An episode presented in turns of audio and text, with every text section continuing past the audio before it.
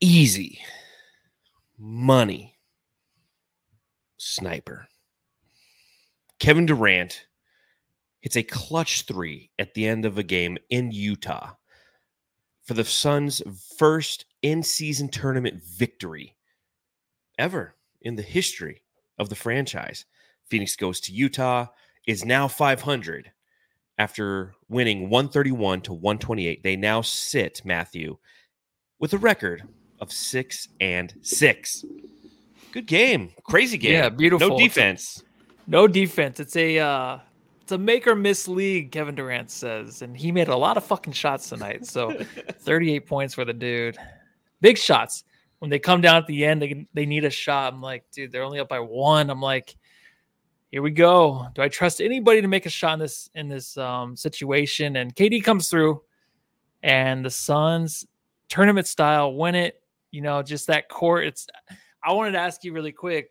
Do you Fire away. Do you forget that it's the in season tournament? Because I do the whole game, even with the court painted and everything. I still forget it is. Am I just am I just dumb? Um, I think I remember because of the court and uh because there's a big fucking trophy of it right in the Yeah, but I don't know. I think I'm like used to the courts now, so then I'm just like, I don't. It's just not entering my mind when I'm watching games. Well, I don't know. uh, Maybe I'm the only one. No, I definitely it comes and goes because again, there's no weight to it. As you're watching this game, you're not sitting there analyzing it through the lens of the in-season tournament. You're analyzing it through the lens and the anxiety that comes with just a regular season game. A playoff Yeah. game, you know, is a playoff game because every possession feels like it's could be the first or could be the last. Whereas this, you're like, oh, and by the way, we've won an in-season tournament game. So I, I can understand where you're coming from from that aspect, but I definitely know that is a tournament game because of the courts. That's why they did that, I guess. yeah, I guess it just doesn't work for some of us. Some of us Gene- hillbilly folks. It's it, it's lost on you carnies, as they say. Uh, you, you you carnies out there in, in the Yes. backwoods. Uh, yeah, people have no idea um, that season season tournament. You were probably listening to it on the radio and hoping that John Bloom would remind you multiple times as he kicked it to Tim Kempton that perhaps it was the in season tournament, but that's not the way it goes. So, uh, but regardless of that fact, a a very interesting.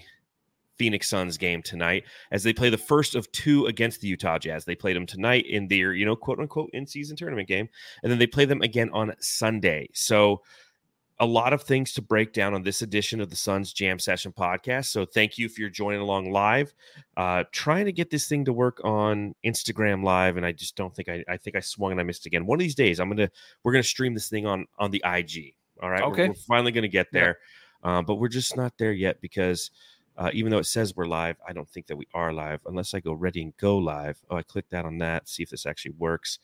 Um, yeah, I think it's going to start. Uh, I think we're live on Instagram Live for the first for the first time in, for the first time in the history of the Suns Jam Session podcast.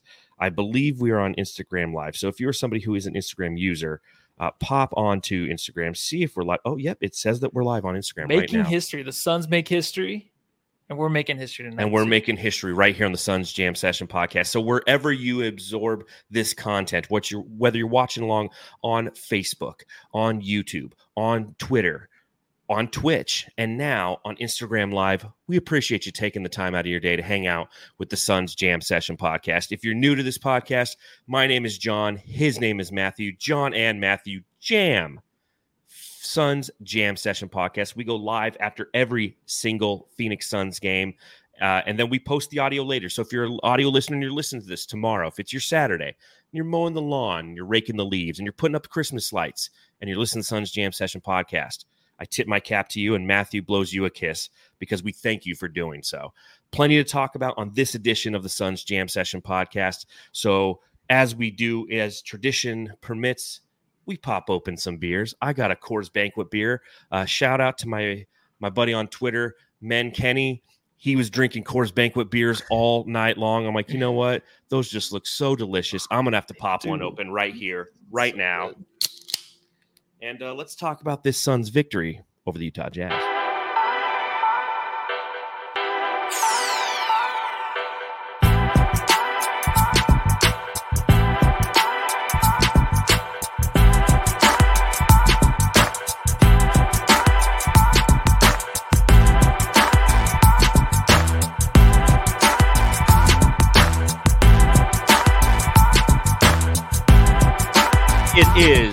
Victory for your Phoenix Suns. We pull this one off. Go ahead, win the game 131 to 128 in Utah. Which brings me to my first question. Oi, Matty. Mate, I've got to ask. I've got to ask. Uh, and this is a rudimentary question. We're going to get into the deep basketball stuff here momentarily, but this was the in season tournament. This is when teams are wearing, wearing their city edition jerseys. The Suns are wearing the Valle shirts. I got them on right now with Easy Money Yeah. Sniper Kevin Durant.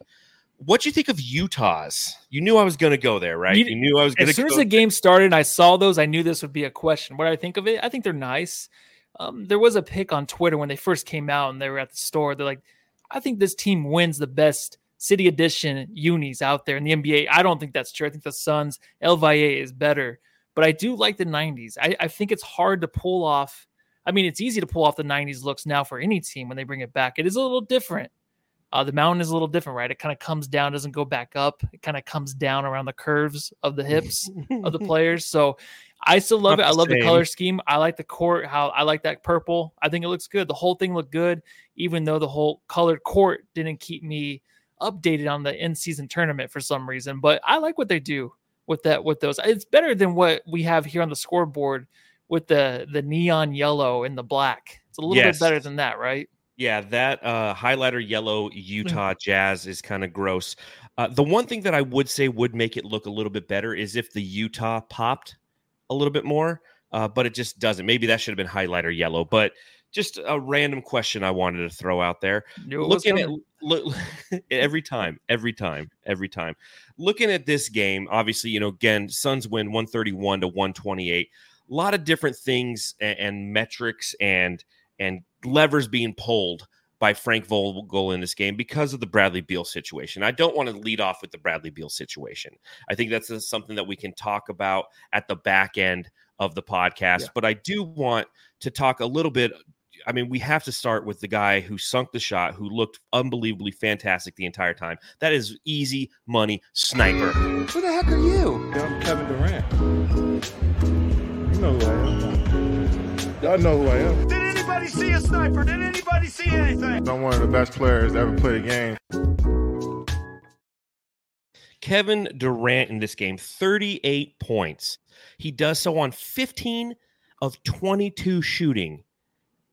Efficient, six of eight from beyond the arc. He has nine assists, he has nine rebounds, he only has the one turnover, and he only has two free throws, shooting his first free throw, Matthew, with just 51 seconds left in the game.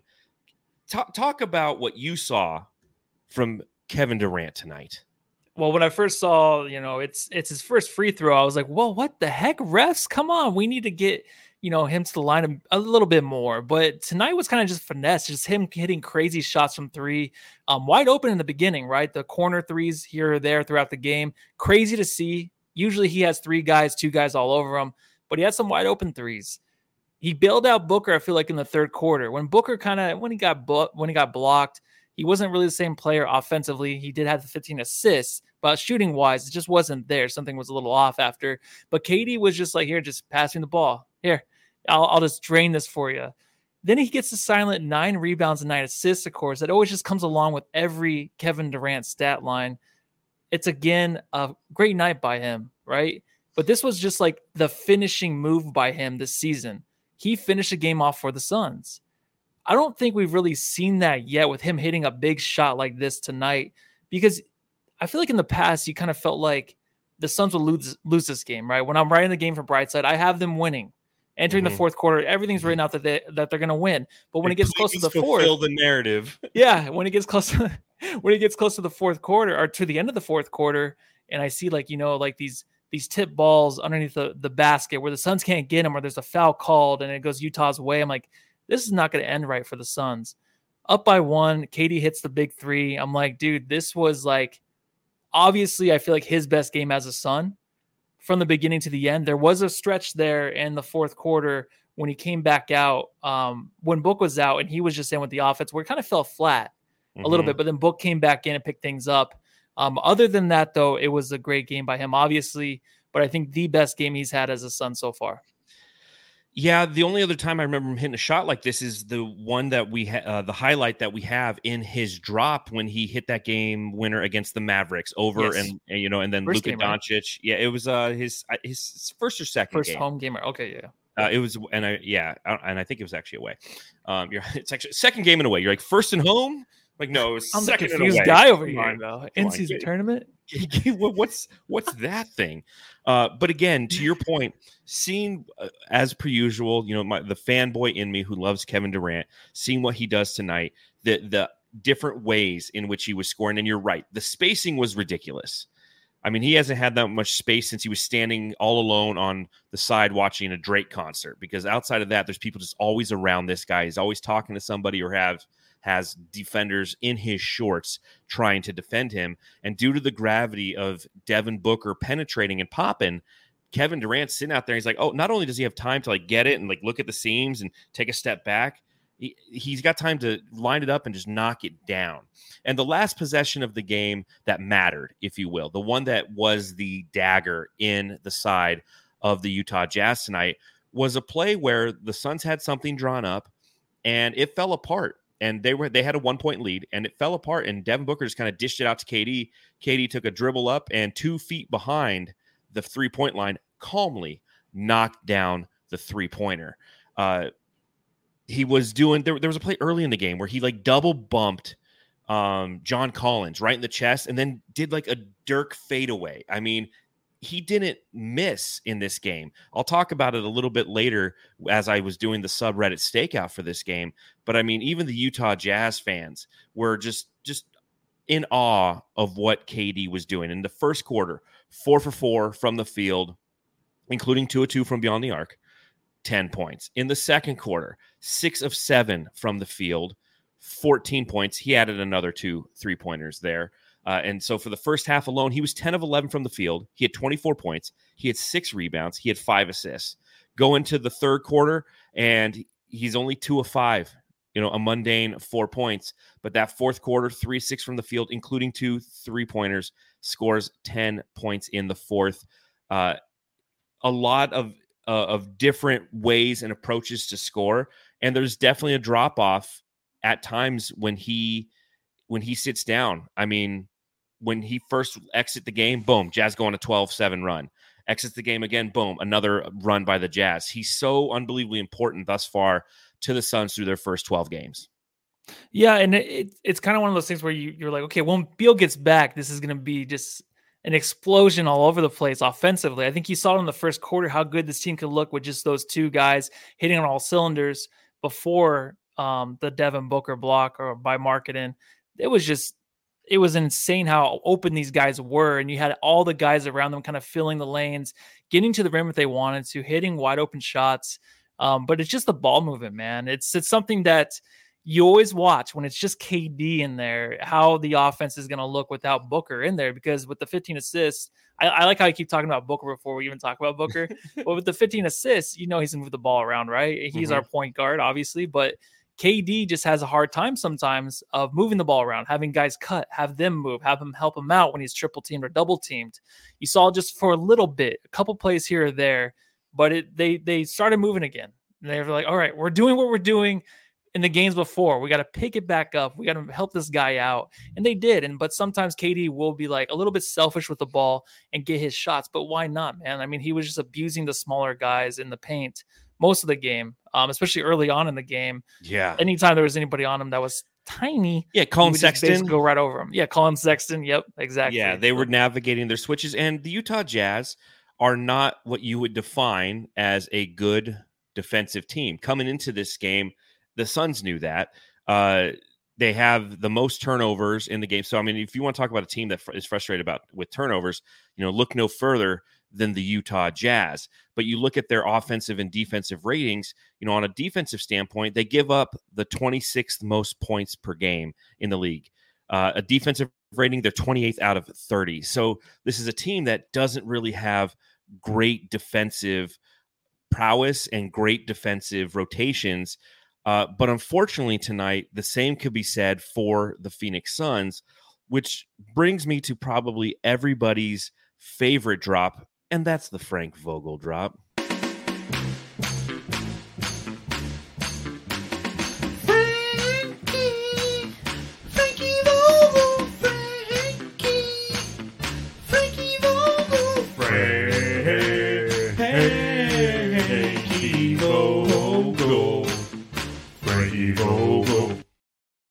Frank Vogel, this is a defensive team, right? I mean, the Phoenix Suns, it's Frank Vogel. And he's somebody who has taken two different teams to uh, uh, the promised land as it relates to being good on defense. And I understand the lack of chemistry and whatnot, but entering this game, they, the Suns are 16th in opposing points per game. The Suns are 17th in defensive rating. They're a team that's 26th in causing turnovers in this league. They're just not a great defensive team. What's going on? Like, this is a team we should have blown out. We gave up 128 points. It's like in the first quarter, the Suns scored 41 points against the Jazz, but in the same breath, they give up 38. They give up 37 in the second. You can't do that. You can't do that. What's up, Frankie, Frankie Valli? I don't know. I'll go a different way. I kind of like. Um, I think they were picking on Booker in the second. I really think like, oh, here we go again, bringing up the dunk. But there was just something like he was just kind of like, fuck, like just he was letting himself down in that second quarter. But they were picking on Booker a lot. It felt like they were getting everything they wanted against him, shooting every shot. Every shot that was basically just going over his head was synced on the other side into the net, and that was like basically the whole second quarter. I think when you just go up against a team like this that's just that's just hot, you can see like rotations. You know, they weren't they weren't closing out. I guess, but I'm gonna go. I'm gonna say it again. Kevin Durant says it's a make or miss league. When you're missing, it looks ugly. When you're making it, everything looks great, and you're blaming Uh-huh. the defense.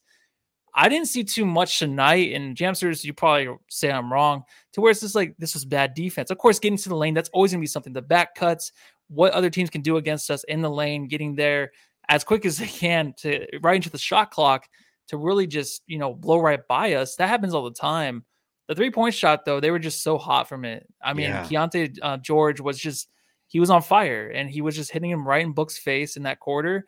And whatever you want to throw at him, it's fine. You can try to double team these guys if you want, but who are you going to double team, right? Like on this Utah Jazz team, like who, like Clarkson, or who are you going to double team? So you kind of just stay home with it. Unless did you see them kind of just lagging a little bit on rotations? I didn't see it too much, but I just thought the Jazz got hot and they couldn't miss. They they did, but they weren't contested shots again. I think that's been my challenge thus far with the Phoenix Suns early this season is they do overcommit and they're still trying to work out the communication on the back end defensive side. So you have the point of attack defender and what he'll do is he'll he'll stay on his guy but the weak side defender or will sag and every time they sag the uh, the opposing teams are taking advantage of that of it and they have through the first 12 games of the season and that's the challenge that the Suns are facing right now is just one learning how to trust each other. Like if you have Eric Gordon and he's he has a defender who's going by him for some reason you're going to have on the backside Grayson Allen sagging off and when he does that he's leaving Jordan Clarkson and he's wide open and it's like you just can't do that. That's some th- those are those are sets defensively and mentalities and methodologies that the Phoenix Suns had back when Booker was in his second and third year, and they were giving up 128 points and losing because they didn't have the offense to match that. So it's obviously a work in progress. The last thing, in my opinion, the last thing that's going to come around and be effective as this team learns to play together is always the defense because that's the hardest thing. This is a scoring league. This is a, a league in which teams can get hot from beyond the arc, like the Jazz did. Uh, the nice thing again for the Suns is the fact that the Jazz, you know, blew their shot tonight, shot 44% from beyond the arc. 44%. They were 14, or I'm sorry, 16 of 36 and shot 50% from the field. You take a look at Utah this season, they haven't played that good in one game. And the Suns still won. And that's that's huge. So obviously it's an area of concern because we can consistently see lack of effective defensive rotations. But I do give Frank Vogel credit because he did decide at the back end of the third and the beginning of the fourth to run out a rotation that included Devin Booker, but he had Drew Eubanks, Nassir Little, Jordan Goodwin, and KBD out there. And that was more of a defensive clamp, clamp down kind of lineup. It's going to be really interesting to look at the numbers and see how they performed as a lineup. It's one I, I've bookmarked and I want to take a look at uh, when the NBA puts out those statistics. But I think that that could be a little wrinkle within the wrinkle relative to defense that we could see because it did slow down that attack at the back end of the third and the beginning of the fourth. So Kevin Durant could ha- spend some time on the bench, which is much needed. Yeah, and also they hit some wide open threes too. I mean, some random threes. Little comes in, hits a three. Eubanks hits a three. Goodwin has two good look shot looking shots, and he hits the second one. Um, so that definitely helped that spurt too. But you can see like when you put in guys like Little, where they can just kind of come in, just like, oh, I get some minutes. All right, so I got to make the best as I can out of these minutes, and he definitely did. I think that um, there's a question really kind of floating around there. Well, maybe just in my head, but also saw PH Okay. mentioned like the Marcus Smart thing, guys like that that you might want to bring in defensively. Just because the Okogie thing, Goodwin's still pretty solid, but him and Okogie are not like the duo we thought they would be, right? Not yet. Big defensive plays, not yet. So I don't know if you just you you focus on a guy like Smart, focus on a better defender to bring in here, like Caruso or something, to just like tighten up, just to know like you have that lockdown dude that can really really change a game when he comes in and just you know he can make a difference like a Caruso or Smart because these other two guys are just not doing it. And if it's going to continue this way defensively, when we know we have Nurk at the center position and we have Eubanks, they're not the best, but it's like what else could we do on the perimeter? So I don't know. A lot of questions, obviously. When you have a high powered offense, like they always project Mhm. to start the season. The Suns are just going to outscore every team. We're like, no, no, our defense will be fine. No, it's just like, well, I don't know. And even with Beal being back here, it wouldn't make a difference. I don't think right now. Well, and that brings us to Josh Okogie. Hey, Joe. Where you going with that? Gotta Shout out to some of the Jamsters uh, who are watching along live. I see some good comments and some good conversation happening in there, and part of it is about Josh Okogie. Uh, Steve Holler, you know, Kogi was negative 14 plus minus again. I mean, you take a look at the the entire team, and the worst plus minus easily was Josh Okogie, and he only played in 13 minutes. Matthew uh, Huebo says, "Yeah, Kogi has played himself himself out of the lineup just about." Do you agree with that? Yeah, I think it's getting close. I think you still have too. to put him in there. I mean, last game he hit some big threes. He plays some pretty good defense. But then again, this is what we're going to do all season long with him. I think it's just going to be one game after the other, one every other game where he's going to have that really stellar defensive game where it might change a few things here or there to help his team, you know, regain the lead, regain momentum. That would be him. And we expect that. But games like this, it just sticks out so bad. His bad games are just so much worse than his better games, right? Yeah. That's the worst part of watching this. And I think when he comes in, how many fouls? He had two fouls. But Mhm. when he's trying to get in there, trying to make a play, and the ref calls a foul, and he's just like, damn, like that wasn't a foul. Like he kind of just, I feel like he just is like, well, I don't know what I can get away with in this game, right? He can't make a difference on other plays. And when he's in there with just KD and trying to help KD out, he's just falling underneath the basket. It just looks like a mess out there. This is difficult because Okogie is still one of my favorite players. Me too. And he kind of just he fell off. And Mhm. I want to see when the team is at full strength, I guess. But I still I think if you have Booker and KD in there, a top three duo or whatever in the NBA, whatever, I don't know. Well, they're up there, right? Obviously. Mhm. I just think that he can definitely have those really great defensive games. Be like, yeah, solid player. At the beginning of the season, even announcers from the other teams are talking about oh, Okogie and talking Yeah. about how great he is. It's just not there right now. So I don't know what you think, man. Yeah, the challenge with Okogie is he's he's playing himself out of these minutes with his lack of production. And I know that as a Suns fan, he's a fan favorite, but you have to think of the Jo story. That at the front end of last season, he barely played because he couldn't shoot. He had the defensive mentality, but he really couldn't shoot. And the only reason that we got to know who Josh Okogie was was because of injuries and opportunity. And he took advantage of those. Kudos to him. But ultimately, if you look at his production on a long enough timeline, he is a, a nonstop defender. I mean, his Instagram and, and Twitter handles call me nonstop. So he is a nonstop, high energy guy, doesn't bring a lot of offense. And unfortunately for him, the defense has been sagging this year as well. He's having a hard time kind of finding his place. They put him on different opposing uh, fireball shooters, and he's not locking them down. You know, he played on Jordan Clarkson, wasn't really doing a good job. Uh, the last game, God, who did they put him on last game? I think they put him on. Maybe it was two games ago because Anthony Edwards. I don't think he played much against Anthony Edwards. Uh, who did we who did we lose to two games ago? Oh, Thunder. The right? Thunder, yeah, he couldn't shop, stop SGA. Couldn't. They brought him in specifically for that, and SGA just cooked him. And Yeah. unfortunately, that's Yeah, that's sorry, kind of the trend right now. Um, and I like what Jam says, and this is a good point. Like Okogie's going to be traded. Okogie, even though he's on a veteran minimum with a player option next year, he is somebody due to the intangibles that he does possess could be valuable if you throw him in a trade that includes like a Nassir Little or a Grayson Allen, one of those higher contracts. Uh, but if it is Nassir Little and a Kogi, you're selling that to a team like, hey, you need a couple, you know, hustle guys, defender guys, make this happen. In return, we get something because this is the last year. Because we're a second apron team, this is the last season that the Phoenix Suns can actually stack contracts and get something back. Next year, if we're second apron team, it has to be one for one in any trade. So again, not a great uh, contract to trade, but a great uh, mentality that he possesses. Melissa Moore says, I still have faith in Jo, and I do too. Again, this is one of those things where it's going to take some time and it's going to take some uh, some production from him ultimately. And it's it, wa- it was kind of rough again tonight. Yeah, and uh, I did text my nephew Hayden. He was like, "Kogi twice, you know, ah, he's terrible." Yeah, and I did text him back say, "I think he's gonna be traded." And the only reason I say that, and I love Jo and I believe in him too, is because of Ishbia.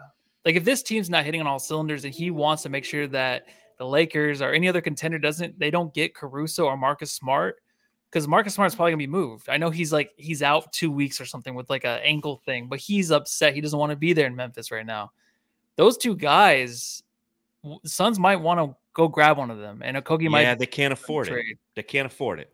I It, wo- yeah, it won't happen. I wrote a whole piece on Bright Side of the Sun because the first time that we've had an opportunity to kind of dissect what would it take to go get Alex Caruso, for example. The guy makes nine million, nine point five million. So it's not a horrible contract, but what are you giving up? We don't have a lot to give up. If you're trying with the second apron team, you have to get within 10% of that contract. You could do Grayson Allen for Caruso straight up. Question, would you do that? Yes, Yes. Yeah, I don't think I would. Uh, no, maybe.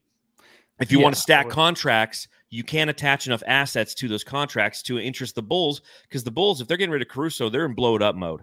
And there's no way that they're like, yeah, okay, we'll take Nassir Little, Josh Okogie, and three and, and three second round picks six years from now. The Suns just don't have enough ammo in the gun when you take a look at what other teams could offer them for Caruso. Period. Exclamation point. That's just unfortunately the, way it's going to be. So there's some great names out there that the Suns could potentially pursue, but we just don't have enough ammo in the gun to get one of those mid-level type players to Phoenix. If you want to trade a Nurkic, who's a $16 million deal, knowing that he got Drew Eubanks, that might be a different story. But now you're depleting some of your your big depth, and I don't know if that's something that you necessarily want to do or or that's a path you want to go down. Would you? yeah. So that's the thing. It, it would be like a Nurk involved in the trade, and I don't know how long you want to wait for Nurk to get. I mean, Nurk looked fine tonight. He had four turnovers or whatever, but I just think that if you're going to get someone like a Marcus Smart, a lockdown defender, and you have to throw Nurk in there, and you have Eubanks as your starter, and you can get somebody else as your backup center, maybe that's something you look at. But I just think you have to give it more time. Obviously, uh, it's funny after when we're doing this, but just you know, the defense is key for this team because we know what we have offensively. That's why these questions are going to come up. Games like this, where you just know, like if the other team, like the Jazz team, who's pretty stinky this year, you know, they're not that good, and you just are scared that they're going to make every fucking bucket. That's not good, right? You want to make sure that you know this Suns team has that lockdown defender to make a difference, and they're out there. So it just depends what you want to give up. And the way Eubanks has looked and how much KD and Book love this guy, if that's a situation where he can start at the center position for the Suns, then you look to move Nurk for one of those two guys. I feel like, and it wouldn't be to the Bulls; it would be like to Memphis because of Steven Adams being out. That's Like, that's it makes true. more sense, right? Yeah, and you- that's you wouldn't what wanna Flex trade did him- mention. So all goes to him on this. It was just talked about. It wasn't confirmed, but he's he, like he always says, he's like, I'm not going to talk about it if it really isn't up in the air and talked about. So I'm a big I'm a big favor of that. I like Nurk, I do, but if you're gonna get a guy like Marcus Smart back, I would do it. Yeah, but I don't want to deplete our interior depth because I think that that's something that's valuable. And the way the Eubanks can be Eubanks because he has that shield that is Nurk, in my opinion. But I mean, we could always we could always talk. You want to do Nurkic watch or do you want to do Eubanks? You your call. Let's do uh, Eubanks. I like the guy. Oh, I clicked the wrong thing. I just changed. I just changed the header. I didn't actually. Oh, Uh, go on, Big Crank Eubanks. Crank that soul. Now I mean you. Crank that soul. Now I mean you. Crank that soul. Now I mean you. Crank that soul. Now what? Points. I'm sorry, 21 minutes, 11 points for Drew Eubanks. Hit another three pointer tonight. Five for five from the field, four rebounds. He does, due to his production and his connectivity with both Booker and with Durant, he is somebody uh, who can at least make you start to think, hmm, maybe could we get rid of Nurkic? That's what I had in my notes. But I will say this if you don't love Drew Eubanks, fuck you. Yes. Same ditto. I'm gonna, Twice. I'm gonna ditto on that one. Um, yeah, definitely. Um, yeah. So you're saying he kind of you know has that shield of Nurk. For me though, I think Eubanks can take that next step. I think he can be that guy who can be a starter. I think he's ready for it. Um, he's just he's better than the the guys we had last year, and Jock and Bismack. If you get another big center or long defending center out there, whoever it is, Bismack was kind of thrown out there. He, he is playing for Memphis right now. So if that happens, then yes, I want Eubanks to start. Um, I do like Nurk. I just think that Eubanks flows so much, and you can just tell those entry passes to him are so quick. And they did it to Nurk too, where they threw it over. You know, he would run into the paint. They would just kind of throw it to him like a wide receiver in the back of the end zone, and he would just like go tip it to himself and grab it. But Eubanks is the one that will finish those plays, draw contact. Um, you know, and Nurk, I'll talk about him a little bit what he did, but Eubanks is just a guy. That, the three point shot, nothing but net, just a swoosh. It looks so fucking great. It's crazy how good his three point shot looks. But it's not just that. I think it's just the the confidence he has from Book and KD. And I still like Nurk. I do. I do. But I'm just saying with the defender thing, we might need that. But Eubanks is, I think he's ready to step into that role. I just think it's too soon, obviously. Mhm. But he, when the time comes, if it has to happen, push, push or shove, and the Suns have to make a trade for somebody else, I would trust Drew Eubanks as our starting center. Yeah, it's still, in my opinion, still too early to sell, but to tell. But the early returns have been fantastic for Drew Eubanks, and I knew he'd be somebody who would mesh well, and that we would love as fans because he is uh, kind of the complete package as a backup center. Moving him into the starting center role, you might get your wish because at some point Nurk will miss time. He just always does. And then we'll see what Drew Eubanks is as a starting center. And then we'll see what it does to our rotations. And if anybody wants to sit there and say, well, yeah, you got Eubanks and then Chimezie Metu can come in. Like that's great. That's in theory, but I just don't know if that's sustainable over the long haul and, and a Yeah. long period of time because I think that, you know, Nurk is what he is. And I think that if we're going to talk Nurk, we might as well uh, Nurkic, Nurkic watch him. But you know what? I'm a Nurkalicious him tonight. Nurk. Delicious definition make them boys go crazy. Oh. He earned it tonight. 23 minutes played, and he scored 15 points, seven of seven from the free throw line. So he was forcing the issue at the rim. No Walker Kessler for the Jazz. So he- takes advantage of that. Um, he ends up going four of seven from the field, seven rebounds, four assists. Uh, did have the four turnovers, unfortunately. And I know that you wrote a piece about him that came out on Brightside this morning talking about how, like, hey, if he continues no turnovers, you know, that's a good thing for him. Comes out, has four turnovers. So he read your piece. He's like, fuck you. Uh, he's like, I, I, I, he's like, I don't love Drew Eubanks, and that's you know, so fuck him. But I do think that ultimately his role that makes him better than Drew Eubanks in this system is he's a better passer, and you're going to need that on a team that you know, quote unquote, doesn't have a point guard, which we'll talk about momentarily. But you need as many playmakers as possible. And I like what I saw from Nurkic tonight. I'm excited to see what we see from Nurkic again when we play the Jazz again on Sunday because Walker Kessler once again won't be there. And I think that the, he put together a lot of good things on film that the Suns coaches, while they're hanging around in Utah drinking a bunch of near beer, you know, they're a bunch of 3% beer up there. Like, well, we're not getting drunk, so we might as well drop some plays for Nurk. you see that like um the those little passes I talked about to the entry the entry passes that they do to Eubanks. I feel like they're like Nurk's like standing over in the corner. He's like, hey, like you can do that to me too. Like I can go grab him, and he did tonight.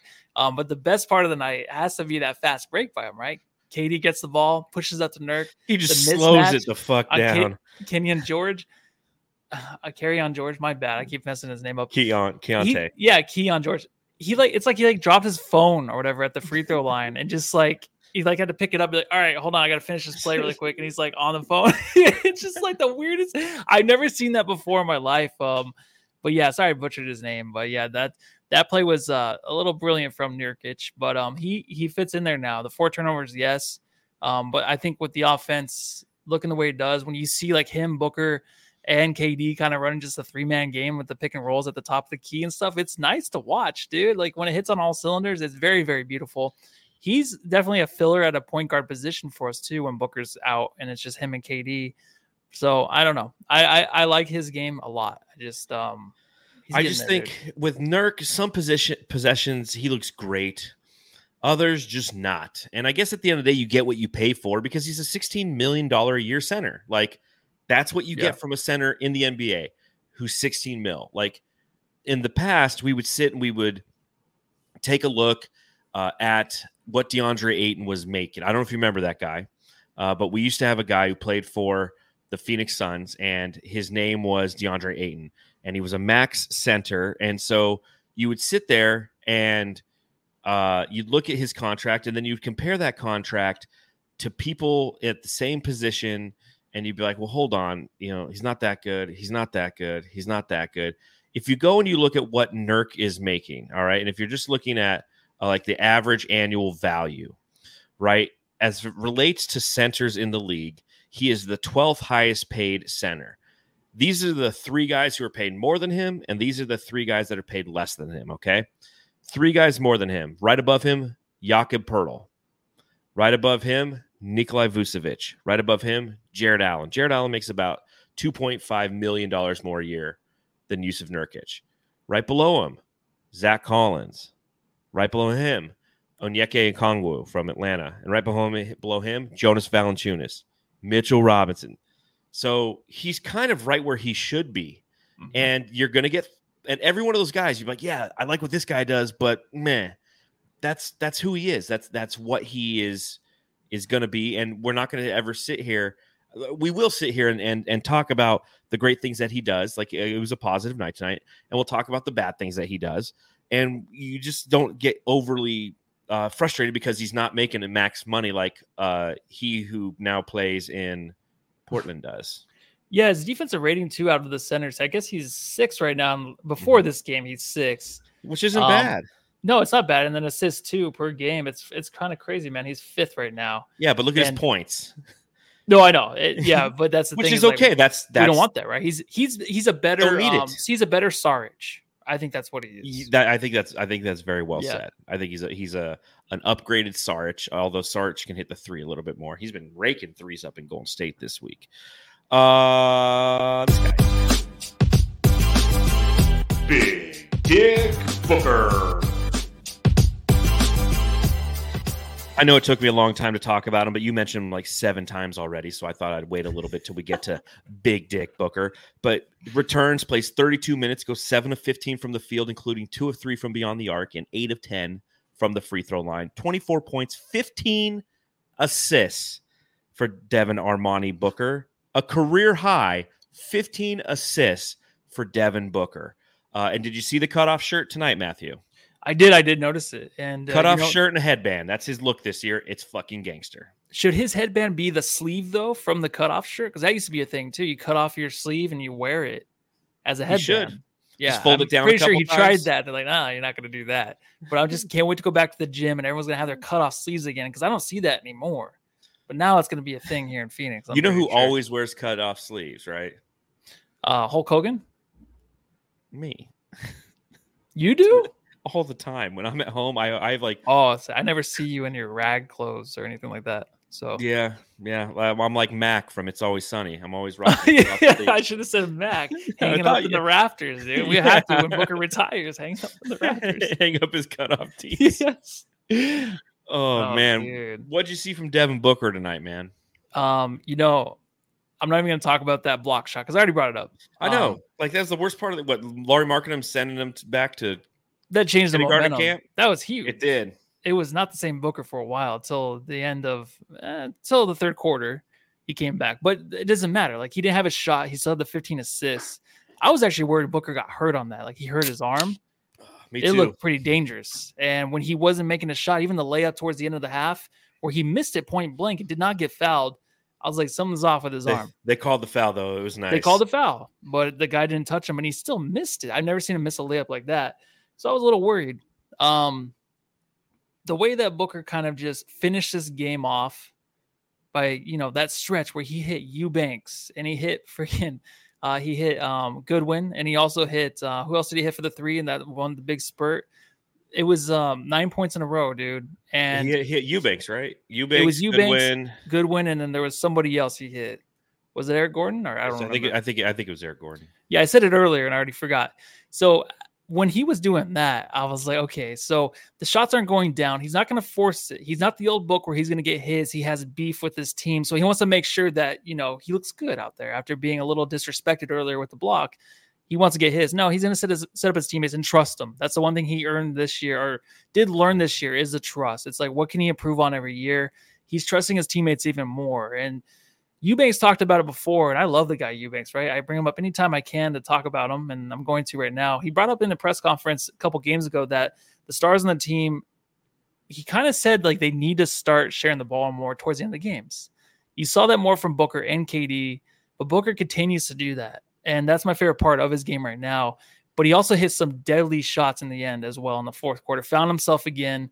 And you can count on Book to do that. Um, I don't see any anybody else on this team stepping up to be a point guard other than Devin Booker. So if he doesn't want it, who cares? He's our point guard. 15 assists, dude. Fucking Steve Nash out there, right? Yeah, I mean, it was a fantastic watch. And I want to tell everybody remember playoff Booker last year? Like, he's, he's still here. Like, that was his level up, and he's riding that out. Uh, nine assists in the first half, which was a career high. And his assist to turnover ratio was 15 to 1 in this game. And that's what's important.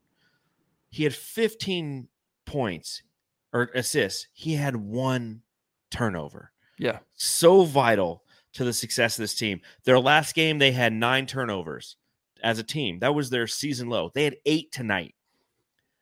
That's huge. And when Booker, that just shows you the stabilizing force that Devin Booker is, means there's more structure, there's more uh, spacing, and there's more opportunities for people to be set up and score because 15 assists does not happen unless your teammates are hitting their shots. It would have been 16 assists, but Kevin Durant missed a fucking layup. Uh, it was like the guy couldn't miss he anything. there. He He's just was like- like, "How the fuck did I miss that?" He just—it's like he froze. Yeah. He was buffering for like 10 seconds. He was buffering. But 15 to 1 on the assist to turnover ratio from Devin Booker. Again, elite basketball and it's something that uh this team desperately needed and he stepped up and performed in this game. Uh, absolutely huge. Obviously, um it's time to shift gears just a little She bit. said you're not the only one, but you're the best, Bradley. Boom, boom. the news came out today. Bradley Beal will be reevaluated in three weeks for a lower back strain. Frank Vogel said, Listen, we're tired of doing the day to day thing, seeing if he's good, practicing and working him out, seeing how the back feels. We're going to give him three weeks off, which is going to essentially equate to, if you include tonight, 11 games off for Bradley Beal before he even gets reevaluated. Uh, what are your thoughts on Bradley Beal uh, not being out there and with this injury? Um, I expected it just because you know the way he was looking out there, it wasn't very healthy. You don't want him back too early, and it's kind of nice just to know, like, all right, we don't have to wait and see if this team's going to be together. Let's just push it back. It is totally a fucking Suns thing, right? All these Yeah. things that happen, it's just a Suns thing. So I think we're just kind of numb to it by now, and we'll do with what we have. And what we have is Kevin Durant and Devin Booker and that's fine as long as those guys can stay healthy we can pull away a few of these victories i feel like more than that until he gets back obviously but the thing is is like i know he's going to be reevaluated i just don't know how much it's going to help his back dude i that's just how i feel i just i feel like this thing is going to linger till the end of the season Mhm. um give him his rest that's fine but i don't think it's a cure and that's fine i don't there's a lot of trade talks about hey we should trade him and stuff like that and i mentioned He's- it I He's like, a no trade clause guy. Yeah, I'm like, talk about it all you want. I It know ain't you- fucking happening. Yeah, I know you can't trade him. Obviously, I know that, Mm-hmm. but I'm just saying though that's what's going to come out of the fans' mouths, and I just what you're gonna do with Bradley Beal right now is put him in the back seat. Yep. Forget about him. All right. Yep. Just forget about him. Go forward with this team. And who else we can trade? Who else do you want to trade? Just Bradley Beal, you can't right now. I'll say this: I support the decision to just shut him down because emotionally, as a fan, I just can't take it. The day to day, but is he to play? Is the big three happening? And they're like, no, right? Oh, okay, tomorrow is it happening? Oh, like there's like, listen, you're not to see him for at least three weeks. Okay, cool.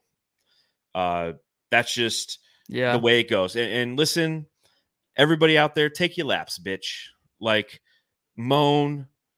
You you you, you take your laps. And uh, for everybody who's you know the Suns are going to be injured, Bradley Beal is a horrible acquisition. He's always injured. Go ahead, take your laps. You know, bitch and moan about it. But ultimately, you have to accept it and you have to move on. Right? Ask yourself this, as you, whoever's listening or watching this, ask yourself this: Am I somebody who focuses on the problem or do I focus on the solution? Okay. The problem is he's injured and he's oft injured. Yeah, you can bitch and moan about the problem all day, or you can be the person who's like, listen, that's the problem. What's the solution? Well, the solution is three weeks rest. Okay. And know that every team is dealing with something. We just played the Jazz, right? Walker Kessler's out. Like, are you watching basketball this year? Every team has somebody out. Marcus Smart's out. Ja Morant's out for his own uh for for you know his, due to what he does. Uh Kristaps Porzingis is having issues in Boston. Like uh Steph Curry's going to be out for you know some time. Draymond Green, Dr- Draymond Green is throwing himself out, out of games. But every team deals with this every year. Like, have you ever watched basketball? This happens every fucking year. Did you watch the Suns last year? Like shit, we got Kevin Durant. He tweaked his ankle. Like we just never saw him for the fucking. It's just, it's just the way it goes. So either sit around and cry about it, and I see a lot of people crying about it, and it's just like, okay, be solution based. That's all I got to say on Bradley Beal. No, that's perfectly put. And the thing is, is like as this motorcycle goes by, Was that Bradley? I don't Beal? know. Yeah, he's just riding off to the sunset, avoiding it, uh, all dude. the Riding motorcycles is bad for your lower It's bad back. for your back, especially if you got a big Yes. mamacita on the back, dude. It's a little oh, bad. big and- time. yeah, that's not good. Um, but my point is, Bradley Beal injured. What are you gonna do? Nothing. That's it. bitch or move on okay just move on. But it brings to like a question you know what do you think about Frankie Valli starting grayson and gordon? It's the second consecutive game he's done. So in the past he either had with booker playing it was uh grayson allen and then it was Josh Okogie or that was it because i mean booker was only played a couple games. Interesting that he's going with both those guys. What do you think of that and and is it the right move Yeah, I think it's good. I like it, and the reason is I think um, when you have Allen playing with those two guys and Kevin Durant, Booker, the lane's just open. There's a lot of watching, and what we learned from Grayson Allen this year is that he can hit those little pockets, those little um, you know, just little alleyways to the to the rim, and he just he excels there. He really does. Gordon, not so much. Gordon's going to be a better shooter. I feel like when he is starting, there's just something there. So leave him in the starting lineup. I don't know. Is there someone else that you would rather have in the spots? But I would say keep Grayson Allen for sure because I think he Yeah. really well with the starters. Keep him there. He's so comfortable and he can do whatever he wants offensively, and he's just more explosive than we ever thought. No, I I think it's the right move because they're 2 0 since they've done it. So who am I to say? But it it seems to be working. You have quality shooters out there. That's why the Suns in the last two games come out and they just boat race the competition because you have Booker, you have Kevin Durant, you got Nurkic who can facilitate a little bit and score on the interior when you have guys who are undersized, and then you got two really good shooters around them. You don't have like one good shooter and then like a Okogie who might hit one or one good shoot one good shooter and KBD who's more of a defensive guy. So I think that it's a it's a quality move and a smart move by Frank Vogel. And then again, and that's- it's not necessarily who you start with; it's who you finish with. So I kind of like those those rotations so far. Uh, I was hanging out on the subreddit stakeout, hanging out up in Utah, drinking some near beer tonight, and I was hanging out as Batman. The Sun's Jam Session subreddit stakeout. Where is she? He's back, huh? Yes, I thought it was time to make a comeback up in Utah. So the first question I had to ask, besides where is she, was what are your thoughts on the Suns' new uniforms? Once again, it was positive. Somebody responded to my request on subreddit for the Jazz. And they said, pretty good, actually. I like their old 90s stuff a lot. John Collins looks like his dad was a preacher. Stop playing 15 feet away from Kevin fucking Durant. Our defense looks as energetic as a pregame practice for an all star game. That was, a good one. That's a good observation on their defense. And then our defense, uh, the Suns' defense sucked. Phoenix has plumbers on their bench. I think all we have to do is get a to get a win is just stay within reach for the first 75% of the game. And their starters will be gassed by the fourth quarter. The world does not need a Willy Wonka origin story. what a great comment that is. Are they talking about the court? No, the fucking there's a Willy Wonka origin story fucking movie coming out. so somebody saw the commercial and they're like, the world doesn't need. it's such a great comment. I was dying laughing reading that one. um, Durant and Booker go out. Gordon lights it up. Durant comes back in, doesn't miss. What the fuck are you supposed to do? Somebody said, lose. I kind of understand why they say Durant is the best scorer of all time. This is him post Achilles tear as a grandpa. KD is playing and shooting sliders on 99. Like, what the fuck is happening? When is Eric Gordon finally going to retire? That dude has been hurting us and haunting us forever, it feels like. And the last comment, which I liked, it's liberating not to have to claim that Devin Booker is, or I'm, ah, fuck that up. it's liberating to have to to not have to claim that Donovan is better than Book. And that, ladies and gentlemen, was your subreddit stakeout. The Suns Jam Session subreddit stakeout.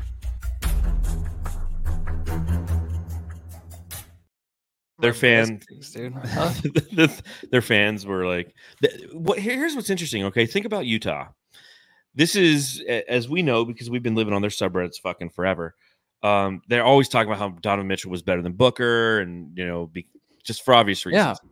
And there was like no Booker hate at all on a subreddit. And typically, when you're on a subreddit, like you get some Booker hate. It's just kind of it comes with the territory. Uh, but I was really surprised there was no Booker hate in this one. Yeah, I think they just kind of realized too, like their team's kind of stinky a little bit too. Um, they don't really have that matchup like a Donovan Mitchell anymore to go head to head, so it doesn't really bother you as much. So maybe Very that's fine. true. Not sure. I guess. They got Keyonte George now, who turned into fucking Dame Lillard in like the second quarter. Was like, Someone said on Twitter it was like the Jordan, or what did they say? It was a Cam Reddish version 2.0, where like the Lakers the last in, in season tournament game where Cam Reddish just went off, then Yeah. Keon Johnson or George does it again. Keyonte. Uh, yeah, he was three or six from beyond the arc, and entering this game, he was thirty percent. You know, like he he was So he's not a good. He, he's a, he's a rookie, and of course, he just kind of shows up uh and makes it happen uh adam cooper john you sound like jesse ventura He do. um uh brian says the batman voice is kind of good where is she uh i appreciate that someone says best stakeout yet okay everyone likes the batman stakeout yeah, the, Batman, batman the first one was awesome. It was i have i usually wife I have a like different yeah i'm a, Oh, I thought someone just walked in the in the no, room. I'm just I- I'm looking up at like my uh, up in my closet is all of my different uh outfits that I like to wear for subreddit stakeout. I don't think I have it up there. I got it. I do have a, like a full on Batman mask that like goes over my head and everything. I, it, I think it would be uh hard to put on though in this in the small amount of time. yeah, you need I like a smoke machine too, and you Just know, come dim the out, like- lights and stuff. Get really into it. Where is she? Yeah, I'll get into it. Dim the lights, turn the lights down low. That's what dimming the lights means.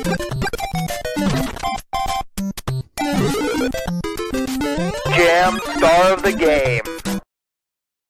Jamsters, uh, if you're watching along live, let us know in the chat who your jam star of the game is. If you're watching on Instagram, on Instagram Live, hey, welcome aboard. It's awesome. We're finally there. We made it. If you're not following us on Instagram, we're at Suns Jam. We've been there for a long, long time. We just finally figured out how to stream to it. Actually, Googled it one day. I was like, hey, fucking about time. Uh, why not? Uh, Matthew, I think it's my turn to go first for Jam Star of the Game. And I think it's a no brainer.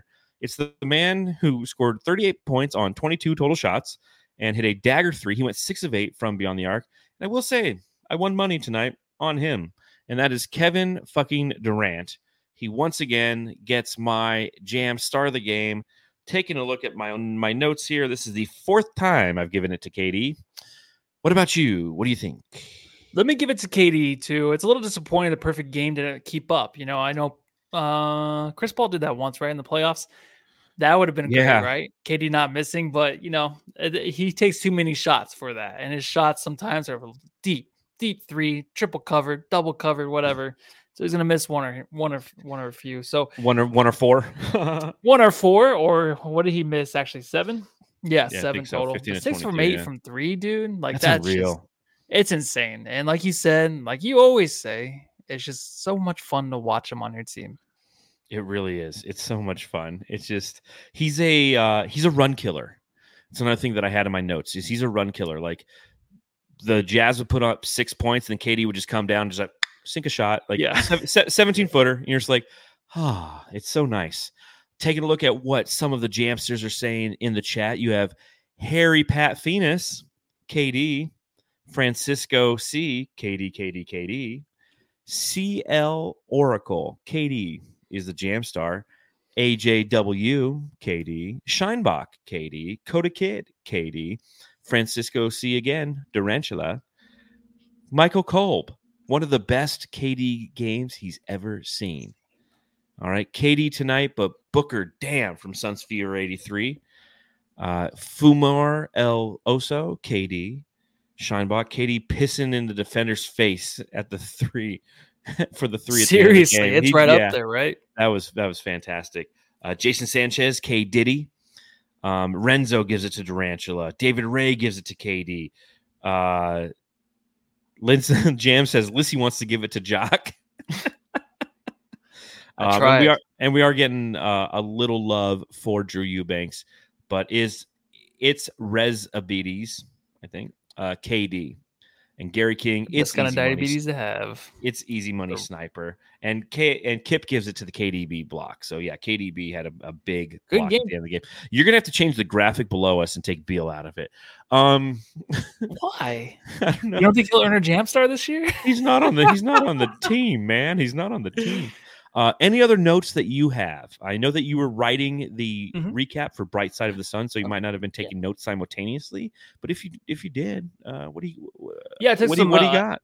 extra notes. Just like KBD is definitely he's feeling himself offensively. I think there's a spurt there. I think he scored like five straight points or so. Like he was just he was really feeling himself in the paint, adjusting to the fouls, drawing the fouls, and really having you know a wide open look at the rim and just taking his time, looking bookish a little bit, just taking his time.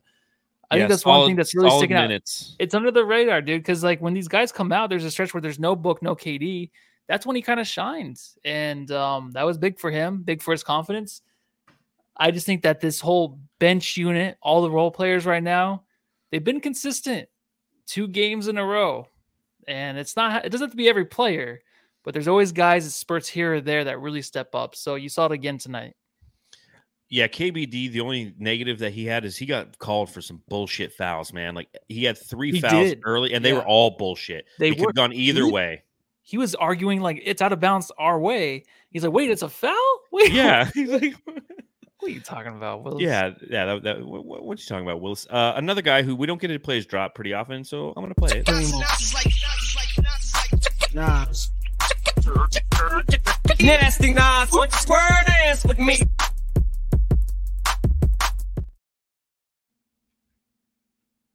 Nassir Little provided playing 11 tonight, two or three from the field, one or two from beyond the arc, a steal, or I'm sorry, a rebound and assist, only five points. I thought they were productive minutes. And the three that he hit was big for the Phoenix in that stretch because that was a stretch where I believe KD had gone to sit down. It was that Booker lineup.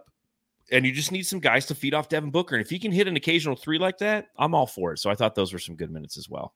Oh hell yeah! It's good to see him out there. You want to see more of him, and I think we did mention Yes. too, like you'll start to see a little bit more of him coming into the lineup because um, Frank Vogel wants to see these guys, you know, play five or six games together, and then kind of maybe implement a little other guys in there, just a little bit. Mhm. But you saw it tonight, and I think you'll see more and more of him. I think because they're good minutes. It's kind of like KBD. He's starting to like pile up those good, good minutes you need from him. Little, I can see the same thing happening. Yeah, I can as well because he's got that length. Uh, and again, if he can become a better off ball defender, I think he really provides some value for this team. So we'll see. And we'll see this, the Suns again playing against the Jazz. This will be on Sunday, 6 p.m. Arizona time. I would preview the matchup, but we just played this team. There's nothing uh, I can really preview. I'm like, all right, so let me tell you about this Keon, Keon, Keon George, K George. I don't know his name. George. just razzing you a little bit. Uh, who wins this game, Matthew? I think the Suns win again. I think they Yeah. do. I- There was I'm like with- some unfinished business business tonight.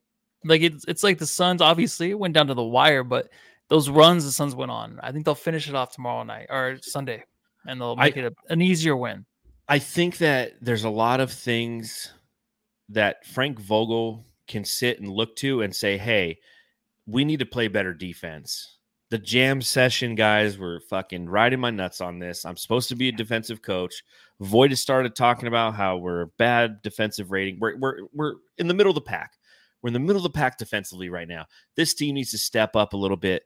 We are 12 games in, and I know that we've been missing Booker at times and Beal at times, but the rest of the rotations have, for the most part, been pretty solid.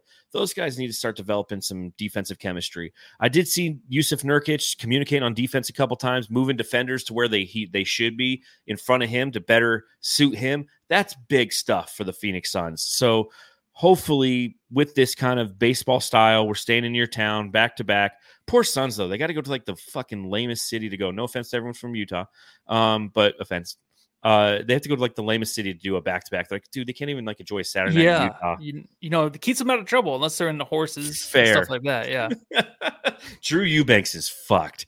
He's gonna be out there just riding horses and shit off into the. I guess his animal is a horse. He he he definitely looks like a horse. I'm not saying it's not offensive. Like I look like a turtle. I forget what you look No, like. no, no, uh, chipmunk. Chipmunk. Chip- Yeah, like everyone has their animal. We're all Kelly Kelly well, Oubre looks like a from animal. horse. Yes, he does. But you makes, I guess. He, I meant Olynyk.